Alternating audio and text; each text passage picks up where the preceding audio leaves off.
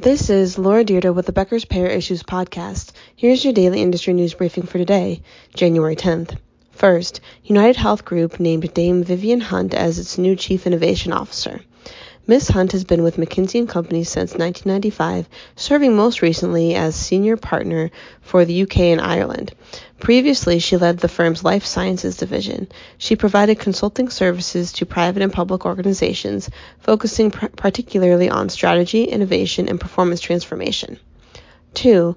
Medicaid redeterminations will begin on April 1st, and CMS has released guidance on how states can work with managed care plans to prepare for the return to regular eligibility and enrollment operations. CMS said in the recently released 30 page report that close collaborations between states and managed care plans help ensure eligible enrollees retain coverage in Medicaid and CHIP and ease the transition for individuals eligible for coverage through the marketplace. The report outlines several strategies states can use to work with managed care plans, including partnering with plans to obtain and update beneficiary contact information, sharing renewal files with plans to conduct outreach and provide support to beneficiaries enrolled in the Medicaid plans during their renewal period enabling plans to conduct outreach to beneficiaries who have recently lost coverage for procedural reasons, and permitting plans to assist individuals to transition to and enroll in marketplace coverage if eligible for Medicaid and CHIP. 3. Optum, part of United Health Group, struck a deal with Kentucky based Owensboro Health to manage its revenue cycle and IT operations. 575 Owensboro Health employees will be shifted to Optum beginning in April. Optum has a workforce of more than 220,000 people. This is the second such partnership for Optum in the last five days. Optum partnered with Maine based Northern Light Health on January 5th to manage revenue cycle information systems and inpatient care management functions. Optum is hiring 1,400 employees from Northern Light to support the health system's operational functions. Northern Light President and CEO Tim Dentry said the move could save the health system $1 billion over 10 years. 4. Nonprofit hospitals typically have a strong liquidity relative to the debt repayment obligations and business risk, but that is beginning to change as investment losses and rising expenses are eroding financial reserves, according to Fitch. Balance sheets are expected to hit pre pandemic levels after financial reserves peaked in 2021, and lower liquidity and operating margins could negatively affect credit profiles for hospitals.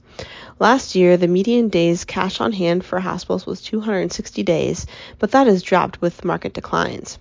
Fitch said in its report, quote, operating margins have compressed over the la- past year due to cost inflation, particularly staffing and weaker liquidity will mean operations m- may have even less flexibility to address higher expenses.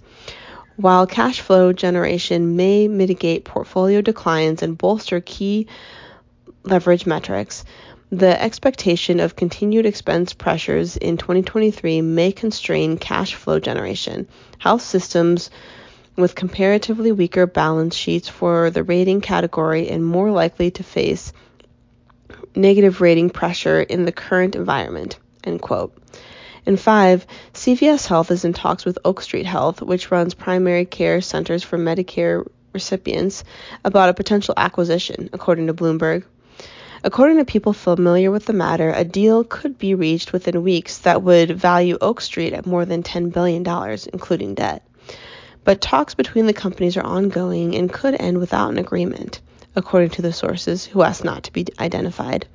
Oak Street Health runs primary care centers across the U.S.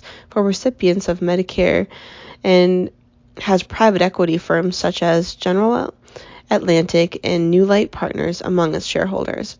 CVS Health CEO Karen Lynch had also expressed interest in expanding into the primary care space, and the company will reportedly be among the bidders to acquire primary care provider Cano Health before backing out. CVS Health also entered into a definitive agreement September 5th to acquire Signify Health, a home health company, for around $8 billion. If you would like the latest in payer and healthcare industry news delivered to your inbox every day, subscribe to the Becker's Payer Issues e-newsletter through our website at www.beckerspayer.com.